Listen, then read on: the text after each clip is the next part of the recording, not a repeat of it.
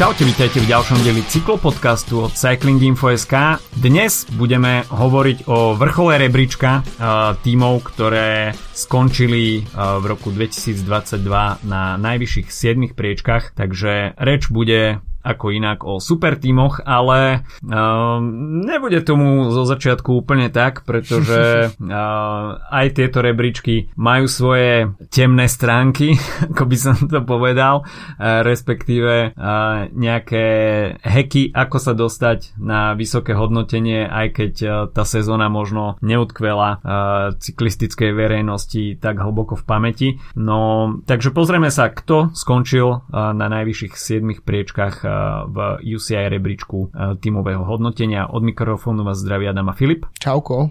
No a nestracajme čas, poďme rovno na to. Uh, miesto číslo 7, FDŽ. Akože, uh, neviem, neviem. Buďme, buďme úplne seriózni, pretože až si odmyslíme šprinterskú dominanciu Arnoda Demara na Gire, tak uh, ako vážne 7. miesto za... No za toto. Dobre, akože bol tam David Godu. Uh, to si zase zas nerobme uh, z FD, že úplne ako tragický tým uh, v roku 2022, ale ako výsledky v top 10, na ktoré sa teraz pozerám, tak uh, ani sa mi nechce veriť, že, že prišli. No, presne, keby to bolo, keby išlo o chybu a my by sme teraz, um, že keby sme, respekt takto, keby sme tie týmy hodnotili random a, a, a ne, ne, ne, nešli by sme podľa nejakého poradia a teraz by sme si mali povedať, že čo máme o tých týmoch vlastne povedať, tak uh, v podstate FDŽ ja by som skôr tak akože, no, že nie je úplne zle, hodnotil tú sezónu, ale neutrálne a príde mi, že týmy, ktoré sme spomínali v minulej epizóde v to, z toho priemeru, hej, uh, kvázi Bahrain a podobne, tak, uh, tak tie sezóny mali nejakým spôsobom lepšie a viditeľnejšie. Neviem, kde sa tie body zbierajú, možno to len ukazuje, že ten celý systém bodovania UCI je proste dosť mimo. Um, samozrejme sú tam víťazstva Demara na Gira, ako si spomínal, Pino vyhral dvoje preteky, čo bola veľká udalosť v sezóne, keďže Pino je taký tragikomický hrdina uh, pre mnohých cyklistických fanúšikov. Um, v podstate väčší smoliar máme radi, keď, keď uh, si pripíše nejaké výsledky a v podstate vyhral aj etapu na okolo Švajčiarska, čo samozrejme sa počíta. Ale možno je to hlavne tým, že mám pocit, že v tej druhej polovici sezóny už ten v podstate tým nejakým spôsobom si nepripisoval výraznejšie výsledky um, a možno s výnimkou uh, Paris Tour, ktorý obhajil um, Demar, ale inak uh, je to v podstate pre mňa taký stále taký, taký ak sú tie dresy, proste taký, taký anonymný tým, ktorý, ktorý tam niekde zbiera v tom francúzskom pohári tie body a zároveň sa občas podarí niečo. ale ako som už hovoril, tie odhliadnúť od tých víťazstiev, kde mm, to nebolo až mm, taký nejakým spôsobom hviezdne, odhliadnúť sa od tých Grand Tour víťazstiev v podaní Demara, tak tých top 10 e, výsledkov e, na jarných klasikách napríklad e, bolo pomerne dosť. Štefan Kung, pravda, sme zabudli. Štefan Kung tam v podstate bol veľmi viditeľný, ale tiež to nejakým spôsobom nedokázal dotiahnuť do víťazného prevedenia a najmä teda Páriž Rube v jeho, v jeho podaní bol tento rok veľmi podarené.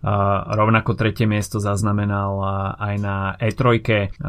Attila Walter tam mal napríklad štvrté miesto na Strade Bianche. Kung skončil takisto 5. na ronde, takže bol tam dosť viditeľný. Mimochodom aj Valentín Madua skončil na podiu ronde, tak tie jarné klasiky boli pomerne dosť viditeľné oproti ostatným rokom, kedy FDŽ bol absolútne anonymné, tak uh, tento rok uh, sa trošku zvolil iný smer a možno to bude nejakým spôsobom uh, nastavenie nejakého nového smerovania FDŽ a priniesie to budúci rok trošku lepšie výsledky, respektíve trošku lepšie. No, možno, že by v týme zo pár tých top 10 uh, uh, výsledkov umiestnení vymenili za jedno víťazstvo víťazstvo. Asi áno, tak neviem, že či to je úplne FD, že mi príde, že to je tým, ktorý nejakým spôsobom nie, nie je úplne pripravený na nejaké radikálne zmeny nikdy, ale tak sú tam aj jazdci, po, povedzme už len to, že si pozrieš tú súpisku a vidíš, že väčšina, že respektíve, že už možno polka týmu snad není, není z Francúzska, to tiež znamená, že ten tým sa hýbe nejakým smerom, um, takže to tiež, um, už sú tam aj ľudia, čo vedia po anglicky, takže to musí znamenať, že aj v tom týme musí niekto práve po mne vedieť po anglicky už a to môže byť dobré znamenie na prispôsobenie sa, prispôsobenie sa cyklistickému svetu v roku 2022, 3 a ďalej. No, Poďme ďalej, pretože toto bude veľké prekvapenie. Quickstep a hovorím veľké prekvapenie, pretože uh, neviem po koľkých rokoch, nemám tu pred sebou tú štatistiku, ale nie je to tým s najväčším počtom výťastiev za uplynulú sezónu, pretože tých víťazstiev bolo v úvodzovkách iba 47, no a prvú priečku si rozdelili dva týmy, UAE spoločne s Jumbom, ktoré mali o jedno jediné víťazstvo viacej, 48, takže po rokoch dominancie Quickstepu predsa len našli premožiteľa, ale no uznajte 47 víťazstiev, tak to je v podstate kvantum bodov, takže nečudovať sa, že Quickstep skončil v tom hor hornom poschodí. Hneď ti poviem, dva, 2012 posledný krát nemali okay, najviac víťazstiev, kedy takže... o jedno víťazstvo prekonal Sky, uh, ktorý mal 51 hmm. k 50. Inak od sezóny 2013 každý rok. Uh, to znamená, že v podstate niekedy medzi rokmi 2012 až 2013 som ja začal sledovať aktívne cyklistiku, takže ja v podstate nepamätám, že by, že by nebol Quickstep naj, tým s najväčším počtom víťazstiev. Takže trvalo to dosť dlho, uh, kým sa niekomu podarilo uh, zosadiť Quickstep z tohto prvenstva. Každopádne videli sme takisto pri Quickstepe o ničom novom nebudeme hovoriť rôznorodých výťazov a tie víťazstva prichádzali samozrejme počas celej sezóny a rovnako ako sme ich videli na týždňových etapákoch, kde sa samozrejme zbiera tých víťazstiev najviac tým, že sú tam väčšinou vyslaní schopní šprintery, tak videli sme víťaziť Quickstep aj, na, aj vo všetkých Grand Tour, čo sa týka Gira, tak tam sme videli víťaznú etapu Marka Cavendisha. Na Tour de France, tak tam to bolo ešte ozdobené aj žltým dresom, takže Yves Lampert, ktorý tam vyhral tú úvodnú individuálnu časovku, čo bolo veľké prekvapenie. A Fabio Jakobsen tam potom pridal uh, víťazstvo v etape číslo 2, no a potom sme videli famoznú Vueltu uh, v podaní Remka Evenepula, ktorý okrem dvoch víťazných etap teda vyhral aj v GC. Rovnako sme mali možnosť vidieť Quickstep v plnej paráde aj na pretekoch okolo Slovenska. Dúfal som, že o tom budeš hovoriť. no, tak si ako zasa uh, musíme spomenúť aj najväčšie etapové preteky v strednej Európe. Mimo World Tour, teda mimo Grand Tour. Takže Ethan Vernon sa nám tu trošku odkryl, uh, že je veľkým talentom britskej cyklistiky a takisto quickstepu. Uh, no a tú geografickú blízkosť samozrejme chcel využiť Jozef Černý, uh, ktorý nakoniec vyhral v GC. Takže samozrejme osobnosťou roka v quickstepe bez pochyby Remco Evenepoel, ktorý už od začiatku sezóny deklaroval, že uh, všetká pozornosť bude sústredená na Vueltu. Málo k tomu veril, my sme mu neverili, Mm-mm. ale nakoniec to, nakoniec to dokázal a z tých 47 eh, víťazstiev je eh, práve to jeho víťazstvo na španielskej Grand Tour jednoznačne najväčšie. Hlavne preto, že v podstate Quickstepu po mnohých dlhých rokoch v podstate nevyšli klasiky podľa predstav, mm. tak ich najväčšie víťazstvo z jary je zase Remkov na Liež Baston Liež a to už hovoríme o, my, v podstate o, nie, o iných klasikách ako sú tie kockovité. takže z tej klasickej, klasických kockových klasik, tak uh, Jakobsen na Kurne uh, je najväčšie víťazstvo a celkovo sa vlastne tento tým v zásade na Rube aj na, na Ronde sa trápil, neprinesol žiadne výrazné výsledky a to si myslím, že ako keby um, predurčilo to, že je možno čas sa tiež pozrieť na to, že čo dokáže Evenepoel priniesť uh, tomuto týmu a naozaj, že prinieslo, čo sa dalo.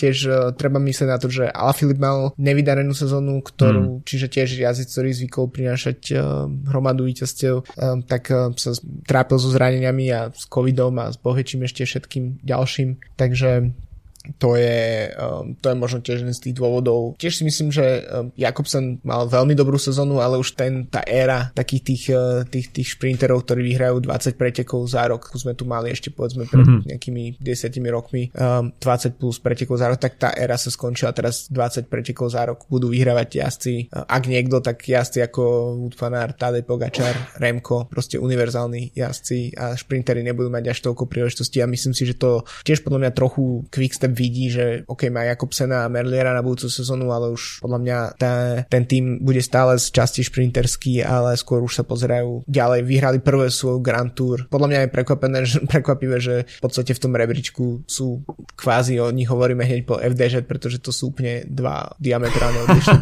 týmy. Quickstep mal v zásade slabšiu sezónu a vyhral Grand Tour, Monument a uh, 1500 miliónov pretekov, takže to je podľa mňa tiež len ukážka toho, že to, to bodovanie nejakým spôsobom stredne korešponduje, hej. hej, stredne korešponduje s realitou, by som povedal. No, samozrejme, uh, myslím si, že v prípade Quickstepu uh, Remco Evenepoel zabral takisto v pravý čas, pretože posledné dva roky uh, aj tá pozornosť bola príliš fokusovaná na Juliana Alaphilippa, samozrejme pre človeka v duovom drese uh, vec prirodzená uh, a uh, v Quickstepe takisto po majstrovstvách sveta iba prišlo k odovzdaniu duhového dresu v rámci týmu, takže Remco Evenepoel uh, budúci rok možno zakúsi kliatbu uh, duhového dresu, uvidíme. Uh, každopádne veľmi vydarená sezóna pre Quickstep aj tento rok a tú vlajku Quickstepu držal v podstate najvyššie samotný Remko. No poďme sa posunúť ďalej. Intermarš Banty Group Gobert na mieste číslo 5. Tak toto si myslím, že je asi najväčšia senzácia sezóny. Uh, pred začiatkom ročníka by sme si mysleli, že Intermarš bude niekde pri najlepšom v takom šedom strede, ale naozaj sme si museli občas pretierať oči, že či vidíme dobre, že uh, tento tým si tak uh, skvele počína. Uh, jednak takticky, pretože už to nie je zďaleka tým, ktorý by bol pelotone do počtu a ako náhle sa objavili vpredu jazdci Intermarš, tak vedeli narobiť veľký vietor a takisto sme videli, že dokážu vyťaziť na týždňových etapákoch, uh, na jarných klasikách, na Grand Tour, takže dosť komplexné uh, zloženie tých víťazstiev uh, v podaní Intermarš, no a samozrejme najväčšiu pozornosť putal Biniam Girmay, ktorý odštartoval tú sezónu na Malorke víťazne, potom prišlo to fenomenálne víťazstvo na Hand Wevelgem, no a potom po 10. etape na Gire prišiel nešťastný incident s Korkom, ktorý ho vyradil na zo pár týždňov, ale vrátil sa takisto víťazne na domácich národných majstrovstvách, kde vyhral individuálnu časovku. Takže Biniam Girmay taký objav sezóny pravdepodobne a videli sme aj Alexandra Kristofa víťazne, e, ktorý sa v podstate rozlúčil s tou World Tour scénou po tomto roku a mierí do UNOX, domáceho norského týmu, ale napriek tomu to možno považovať za také obrodenie Alexandra Kristofa a asi sme nečakali, že bude takto aktívny tento rok. Jan Hirt tam zaznamenal takisto víťazstva či už na pretekoch okolo Omanu, kde okrem víťaznej etapy si pripísal aj víťazstvo v GC, ale pamätná bude teda najmä tá etapa číslo 16, Uh, ktorá bola kráľovskou s finišou v uh, Aprike na Gire a toto si myslím, že bol takisto jeden z faktorov, ktorý ho uh, posunul do quickstepu. Podľa mňa tiež Intermarš je tým, ktorý už je ťažké nemať rád v podstate, pretože tie ich uh, hrozné dresy um, podľa mňa len počiarkujú takú tú underdog proste mentalitu, ktorú, ktorú ten tým má a ktorú mňa vynikajúco využil. Uh, v podstate mm. do, do Girmajho príchodu minulý rok um, ten tým nemal nejakú veľmi výraznú hviezdu um, a samozrejme Girmay prišiel ešte v momente, kedy nebol to, to, to hviezdou, ktorou je dnes, proste mm. vyvíja sa s tým týmom, ale na čo by som tiež upozornil je, že keď si pozrieš tých 24 víťazstiev, tak uh, aké obrovské množstvo jazdcov ich dosiahlo, že vlastne mm. um, keď sa len tak pozerám, nemám to spočítané, podľa mňa ich viac ako 10 uh, a to je podľa mňa výborný, výborná vizitka toho týmu, že ako pracuje. Zároveň uh, tiež uh, je to evidentne tým, podobne ako sme v minulej časti hovorili o Arkei, ktorý mal od začiatku sezóny spočítané, že treba získať body, kde sa dá. Preto napríklad, eh, keď si keď si rozoberme ten, ten, ten zisk bodový na úplne že drobné, tak uh, najvýraznejšie alebo veľmi výrazné výsledky boli napríklad z Gira to, že skončili 6. a 8. v generálke s Hirtom a s Dominikom Pocovivom a mm. to je obrovské množstvo bodov v kontexte toho, čo napríklad prinášajú etapové víťazstva samotné. Mm, takže to je tiež dobrý, dobrý signál pre ten tým, že to naozaj má premyslené a uh, pre mňa presne jeden z takých tých momentov sezóny um, je víťazstvo Alexandra Kristofa na Šalde Prispoli. To podľa mňa mm. to bol ten solový unik v hroznom počasí. A mm-hmm. Málo kto by to od neho čakal, malo to vynikajúco zmanažované a možno to nie je najväčšie víťazstvo sezóny, alebo to je samozrejme asi um, Ken Wevelgem a uh, Biriam Girmay, ale v, toto bol pre mňa, čo sa týka tohto týmu, tak to je moment sezóny z môjho pohľadu. Určite áno. Uh, dá sa povedať, že prišlo to tesne po, šel, po Ken Wevelgeme, kde to víťazstvo Biriama Girmaya, tak to bola skutočne mediálna spúšť a písalo sa to všade a ale potom e, dá sa povedať, že Alexander Kristof, ktorý bol na poli klasík už tak trošku zabudnutý starý muž, ale Kristof tam ukázal, že tá jeho rezistencia uh, voči konkurencii a hlavne teda nepríjemnému počasiu je uh, veľmi veľká a ukázal tam nádherný solo únik. Tak keď a... vyrastáš, trénuješ v Norsku, tak asi proste vieš, to ťa zocelí. to ťa zocelí jednoznačne. Takže udrel tam tam vikingské kladivo a, v podstate už to išlo. A potom tá sezóna išla tak nejak s otrváčnosťou hmm. v, v úvodzovkách a, a tie víťazstva prichádzali, takže a, počiarkol to potom už len na Vuelte Luis Mainkis v 9. etape a veľmi vydarená sezóna na veľké prekvapenie 5. miesto v rebríčku, takže Intermarš pokiaľ zopakuje aspoň časť z toho, čo sme videli tento rok, tak si myslím, že sa budeme mať na čo pozerať aj v roku 2023. A ja som vždy dúfal, že, alebo dúfam už niekoľko rokov, že zmenia dresy tak ako obrodak, e, ako sa podarilo Kofidisu, ale dokonca začnem mať pocit, že možno by bolo dobré, aj keby nie. Že vlastne, že keby si udržali tento dizajn v štýle proste Androny, Jokatoli, tak e, vás tak asi budem možno aj rád, lebo to vlastne bude počarkovať takú tú stále tú underdog povahu tohto týmu. No, poďme ďalej. Uh, priečka číslo 4, Borhans Grohe čo samozrejme nie je prekvapením. Kto sledoval túto sezónu, tak Bora si myslím, že bola takisto jedným z príjemných prekvapení. Tým, ktorý zažil transformáciu po odchode Petra Sagana, tá transformácia z klasikárskeho týmu, respektíve týmu, ktorý sa vyslovene fokusuje na Sagana a prinášanie výsledkov z jeho persony, tak zažil tú transformáciu transformáciu na Grand Tour Team, kde sme takisto mali trošku mm, pochybnosti, že či to Bora zvládne a tým, že tohtoročné Giro bolo dlhú dobu mm, nemalo vyslovene favorita, ten boj o rúžový dres bol otvorený tak uh, Jai Hindley nakoniec uh, tým víťazstvom potvrdil, respektíve spečatil ten prerod, respektíve úspešnosť toho prerodu Bory Hansgrohe priniesol vôbec prvé Grand Tour víťazstvo pre tento nemecký tím a to si myslím, že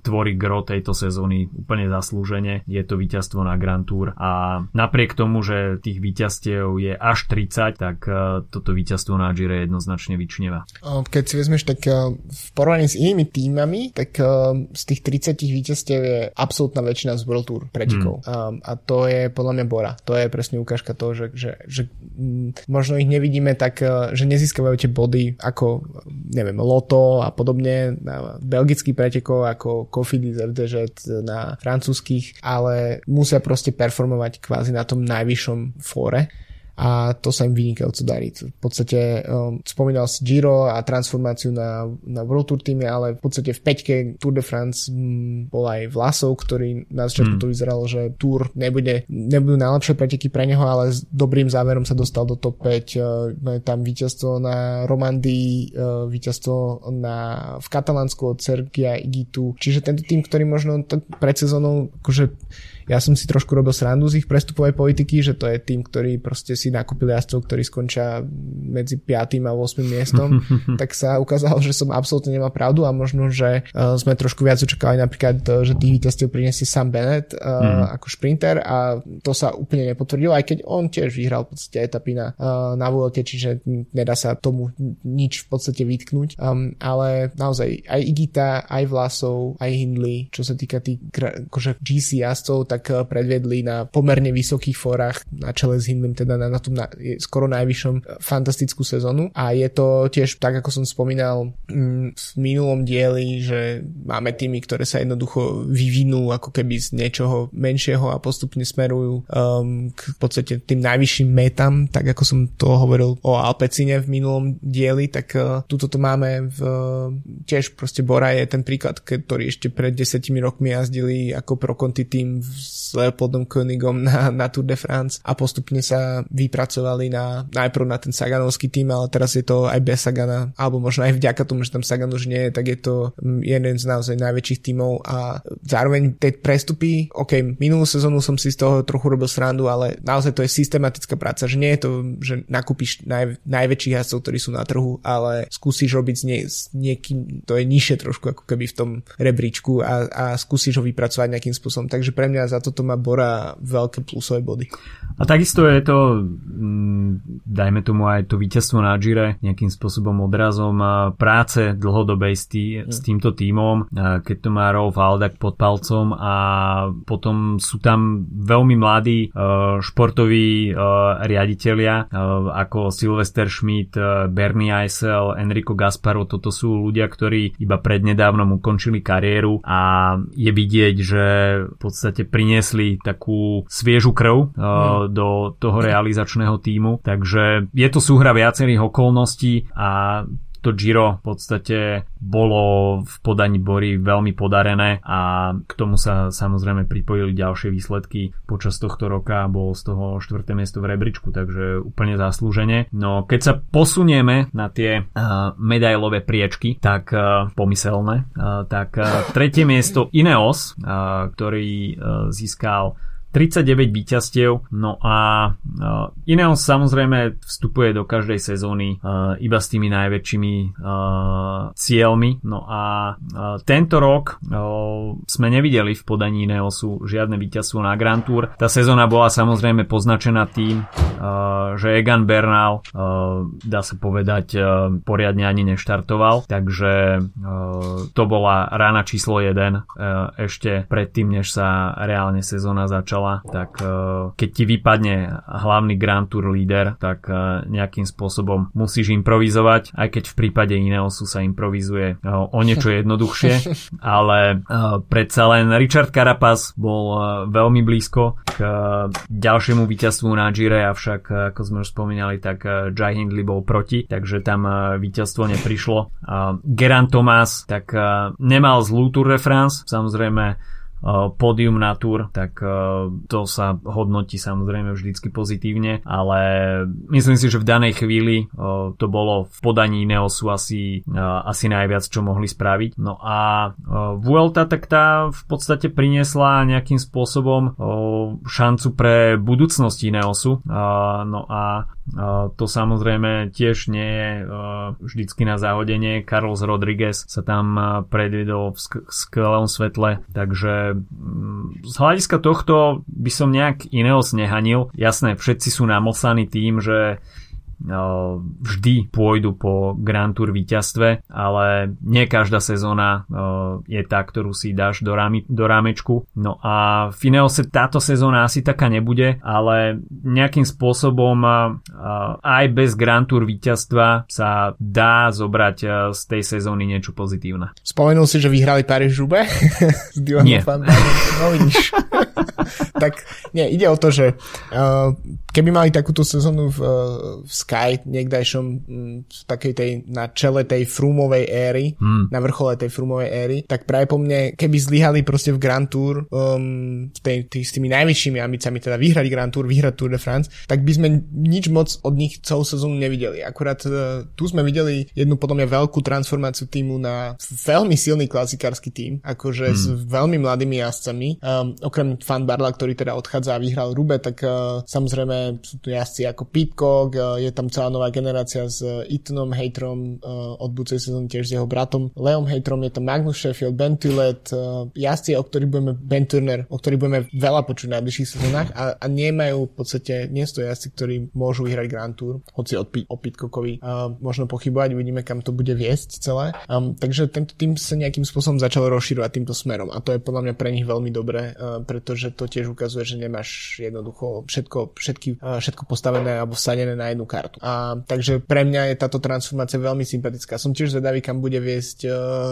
tento tým, napríklad to, že podpísali uh, Pauline Ferrand Prevo, svoju prvú ženskú pretekárku, ktorá teda bude reprezentovať Ineos v, hlavne v mountainbikoch a v hmm. cyklokrose, čím bude doplňať vlastne Toma Pitcocka. A to je tiež zaujímavý nejakým spôsobom vývoj týmu, ktorý by sme už nečakali 3, 4, 5 rokov dozadu určite. Um, takže to je podľa mňa veľmi pozitívne, ale tak uh, treba si naozaj pozrieť výsledky um, pódium na Tour de France Gerantom Tomasom, možno s tým Grand Tour jazdcom, od ktorého by sme to už najmenej čakali, tak uh, veľmi solidné pódium, aj keď uh, nebojoval o víťazstvo. Carapaz v podstate prehral, um, tak povedať, jednou, jednou etapou Giro. Um, potom uh, prekvapivé víťazstvo napríklad Kviatkovského na Amstli, treba spomenúť. Um, to sú fakt, že veľké výsledky v podstate pre mnohé týmy sú to výsledky sezóny a takto Ineo si pekne nazbieral tie, tie výsledky na možno na pretekoch, kde by sme to úplne ani nečakali. A to, to ešte treba spomenúť, že v podstate v porovnaní s inými rokmi, tak mal v zásade dosť slabú sezónu Filipo Gana.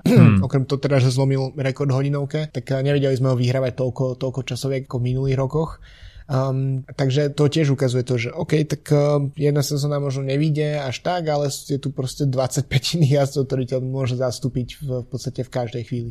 Zaujímavé je, že uh, napriek tomu, že sa uh, Ineosu nedarilo až tak na poli Grand Tour, tak uh, videli sme, že jednak to klaplo v jednodňovkách, uh, okrem teda už spomínaného Dylana Van Barleho, uh, ktorý sa radoval na Rube, tak uh, Michal Kviatkovský uh, zvíťazil na Amstli, Magnus Sheffield uh, ovládol Brabantský šíp ale uh, potom sa v podstate darilo uh, v GC na týždňových etapákoch, uh, mm. či už to boli preteky okolo Maďarska, uh, Geran Thomas vyhral preteky okolo Švajčiarska, Ethan Hater uh, preteky okolo Polska, Pavel Sivakov vyhral Burgos, uh, no a uh, Adam Yates nakoniec uh, zvíťazil na Deutschland Tour, takže um, pri výpočte, uh, respektíve pri súčte tých uh, týždňových etapákov ide skutočne o uh, celkom dobré číslo. No a samozrejme samozrejme tam sa tie uh, body nazbierajú, ale ako si už spomínal, tak uh, asi najpamätnejšie bude teda to víťazstvo Dylana Van Barleho na Paríž-Rube, keďže tento rok žiadne Grand Tour víťazstvo neprišlo. Ale zase boli tam aspoň víťazné etapy, napríklad Karapazov záver VLT tiež e, je niečo, čo si budeme pamätať. E, a napríklad keď sa, ak už skočím k ďalšiemu týmu, teda k číslu 2 tej pomyselnej strebornej medaile za sezónu, um, tiež UAE má 48 víťazstiev, ale keď si pozrieš váhu tých jednotlivých, uh, ako keby kde sa získavalo najviac bodov do rebríčka, tak uh, 7 z 10 tých výsledkov je od Pogačara. Hmm. A pri Ineose je, je, sa to, je to v podstate koľko? Keď sa na to pozrieme, je to asi 8 jazdcov, ktorí priniesli 10 najho najhodnotnejších výsledkov alebo tak nejak. Čiže uh, to je vidieť, že ako keby UAE tiež prechádza nejakou transformáciou, aby to už nebolo iba o Pogačarovi, ale zároveň je ten možno, sú to, tie ťahy sú podľa mňa menej premyslené, sú skôr budgetové, je to taký proste, mm-hmm. môžeme si to dovoliť, tak nakupujeme. Takže uh, myslím si, že to je veľký rozdiel medzi týmito dvoma týmami. Určite áno.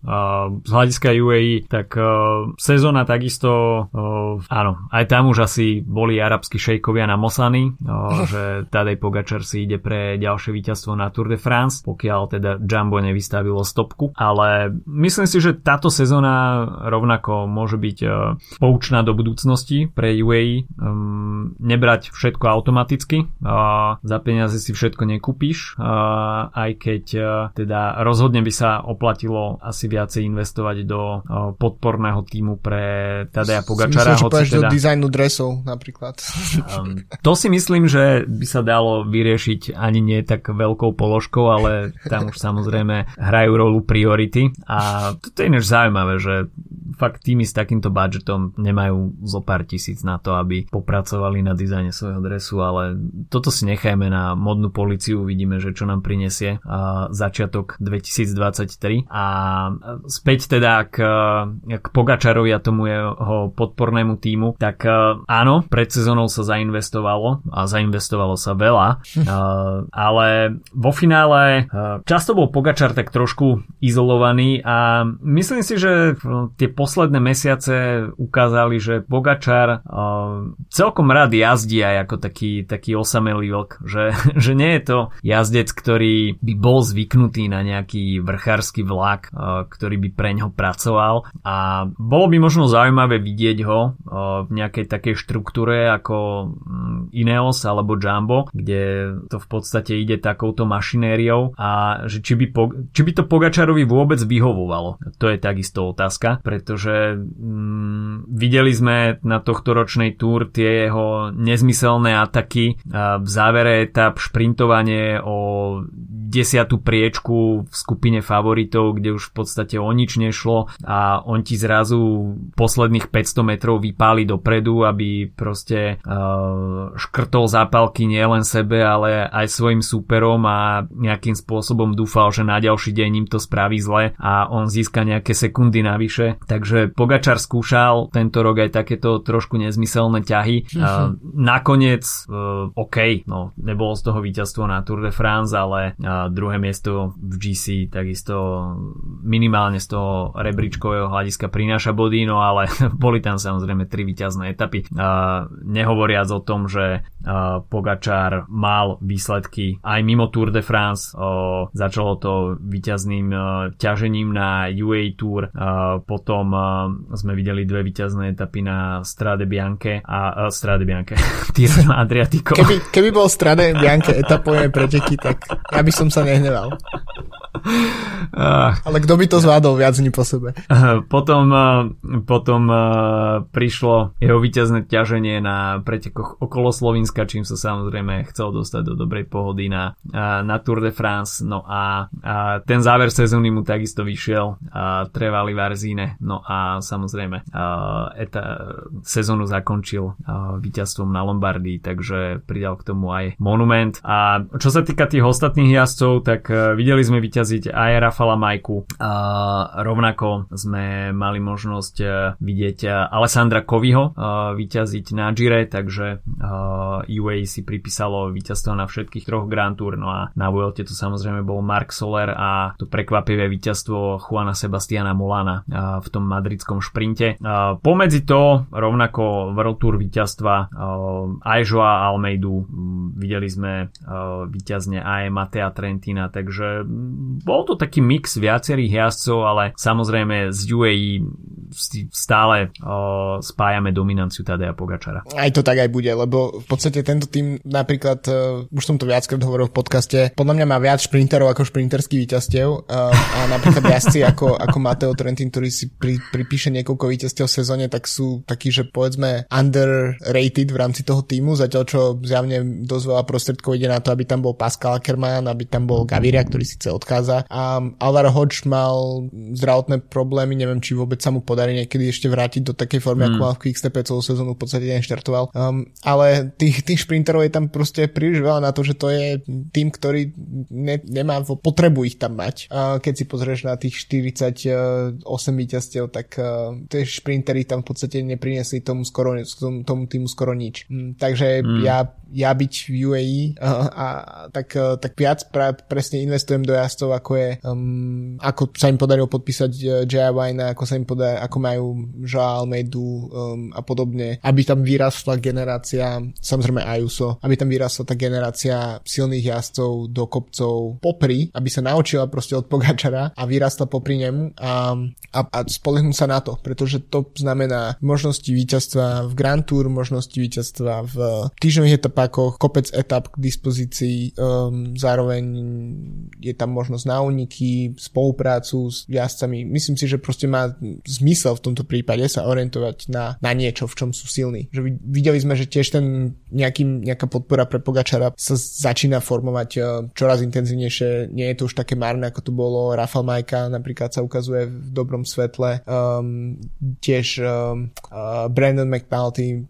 zajazdil veľmi solidné podporné uh, túr. Aj keď mal samozrejme niekedy bol mimo, ale potom sa zjavil a, a pomáhal ako sa dalo. A myslím si, že prehra Pogačarovi v zásade môže pomôcť aj z hľadiska nejakého PR a z hľadiska toho, ako, ako je obľúbený. Myslím si, že na to, koľko vyhráva, tak je stále veľmi obľúbený Pogačar. Uh, nie, nie je to taký jazyc, ktorý by sme mali pocit, že OK, už by stačilo. Um, ale to, že prehrá, tak je podľa mňa pozitívne pre jeho vývoj, jeho kariéry, pretože jemu to prinesie novú motiváciu, nám to trošku polučtí tú jeho osobnosť a to je podľa mňa fajn pre tento tým. Takže ešte zmení dresy, zmení hlavnú sponzora, uh, vyhodí šprinterov a v pohode.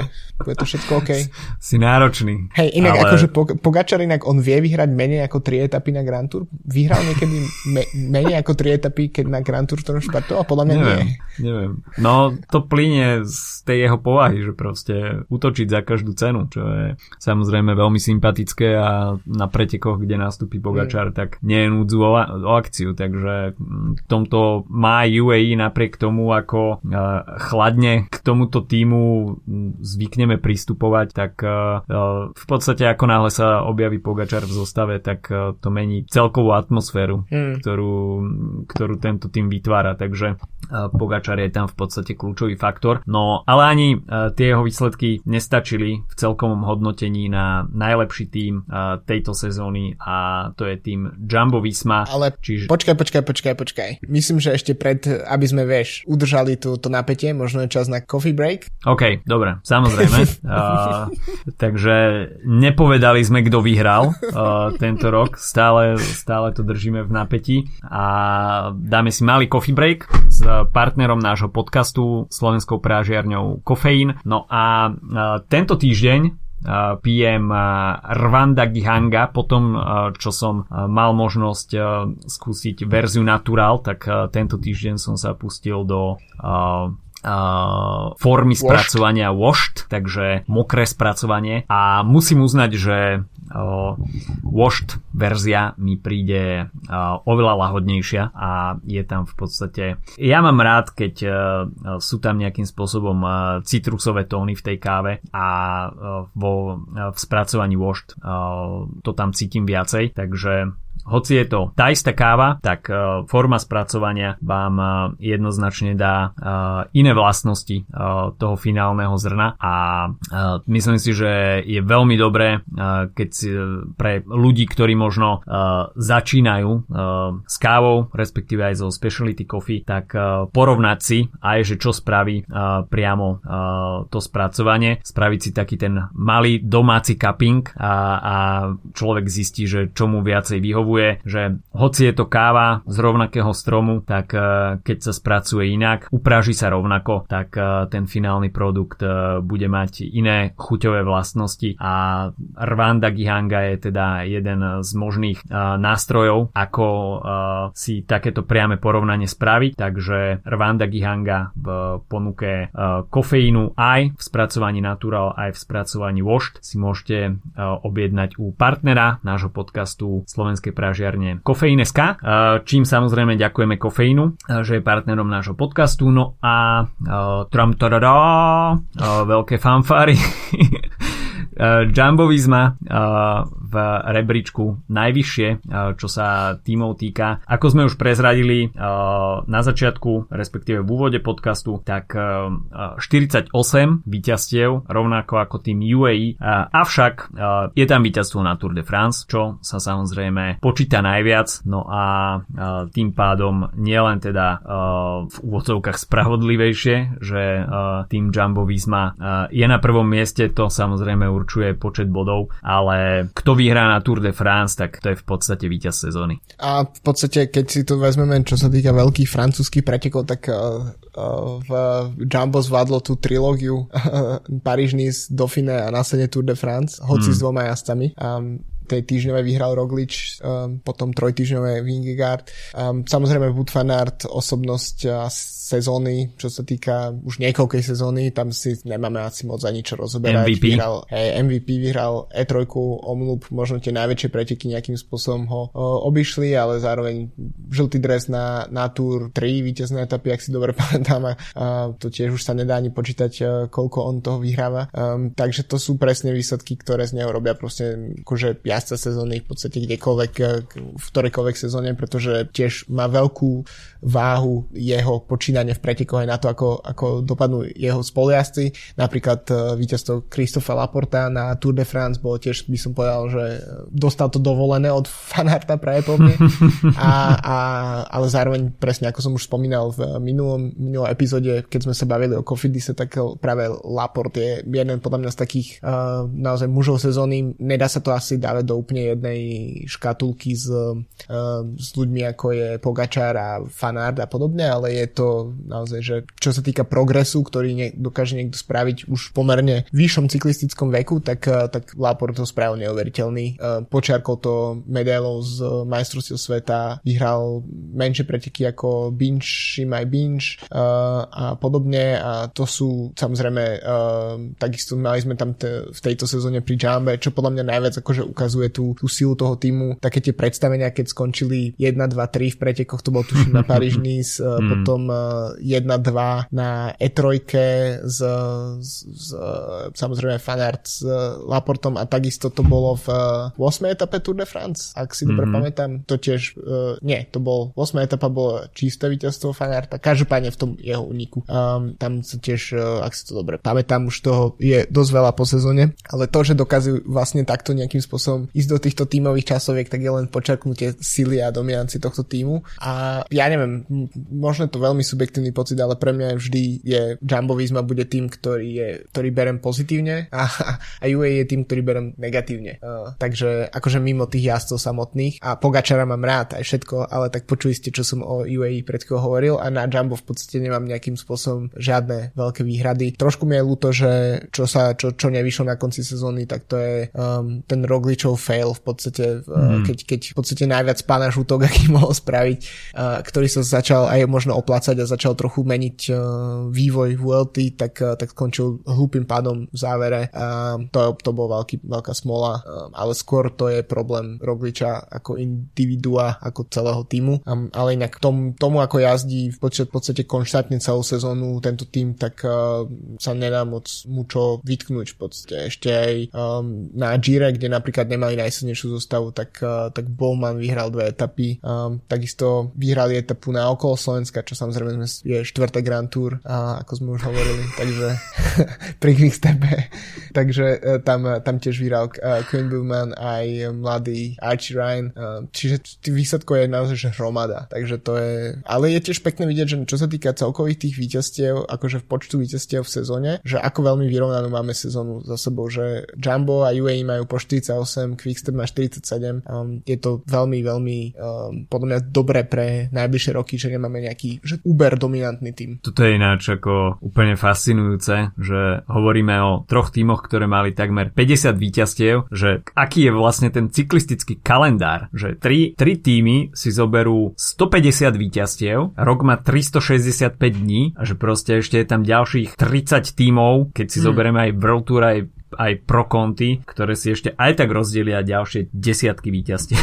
tak to je... A to ešte si vezmi, že, že keby napríklad tieto týmy uh, posielali viac uh, svoje, svoje zostavy na preteky, možno ako je okolo Slovenska, čím nechcem nič haniť, ale proste na kvázi nižšie ranking, rankingy v rámci týždňových etapákov v Európe alebo aj mimo Európy, tak by tých víťazstiev bolo ešte viac, pretože by logicky posielali silných jazdcov na, na preteky, mm. kde nie je taká silná konkurencia, čiže uh, ešte ve, väčšina tých je na naozaj tých výťazstiev aj pre Quickstep, aj pre UAE, aj pri, aj pri Jumbe, aj sme o tom hovorili, tak je z toho najväčšieho fora, aj takisto Ineos, že, že to nie sú naozaj že preteky, že ideš na uh, tam niekde proste do Ázie jazdiť a na 10, 10 uh, dňový etapák a vyhraš 8 etap v šprinte ako Jakub Márečko kedysi v, pred rokmi uh, a na Lankavi a podobných pretekoch, a, ale naozaj sú to proste že veľké, veľké víťazstva. A vidíme to na Grand Tour, že v podstate um, tie týmy z toho, od toho stredu a nižšie v tabulke UCI rankingu, tak majú stále ako keby pocitovo menej a menej príležitostí vyhrať napríklad etapy na Grand Tour, pretože si ich všetky delia tieto, tieto megatýmy. No a keď sa na to ešte pozrieme, uh, mimochodom uh, perfektná myšlienka načrtnutá od teba, že okolo Slovenska je 4. Grand Tour. To je ako keď strad, o Strade Bianche hovoríme o 6. monumente, tak, tak okolo od teraz to ideme, od teraz to ideme tlačiť, hej? 4. Grand Tour, čiže to je, je nový marketingový slogan pre, pre preteky okolo Slovenska. Zaži, za, zažite štvrté, štvrté Grand Tour sezóny. Good idea. Slovakia, good, good idea. Uh, uh, no a mimochodom uh, príjemné prekvapenia aj v rámci samotného Jamba Visma Olaf Koy, tak to si myslím, mm. že je objavom sezóny v, rámci, v rámci tohto týmu. Keď sme ho videli v podstate vyťaziť na pretekoch nižšej kategórie zväčša, ale bolo tam aj víťazstvo na pretekoch uh, Tour de Pologne, uh, čo samozrejme považujeme v rámci World Tour za preteky s, menši, s menšou prestížou, ale... To je ako, hej, Tour de Pologne v rámci World Tour, to je ako okolo Slovenska v rámci Grand Tour.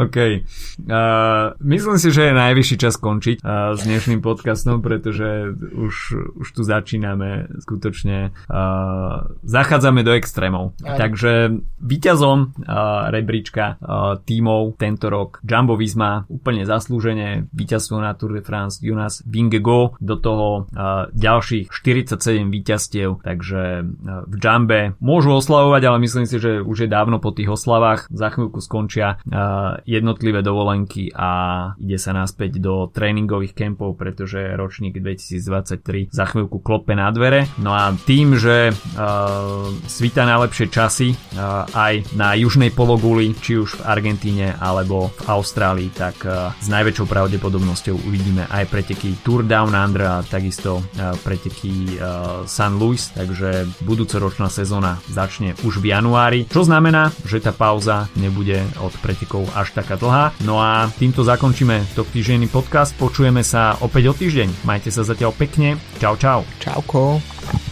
No, výbor.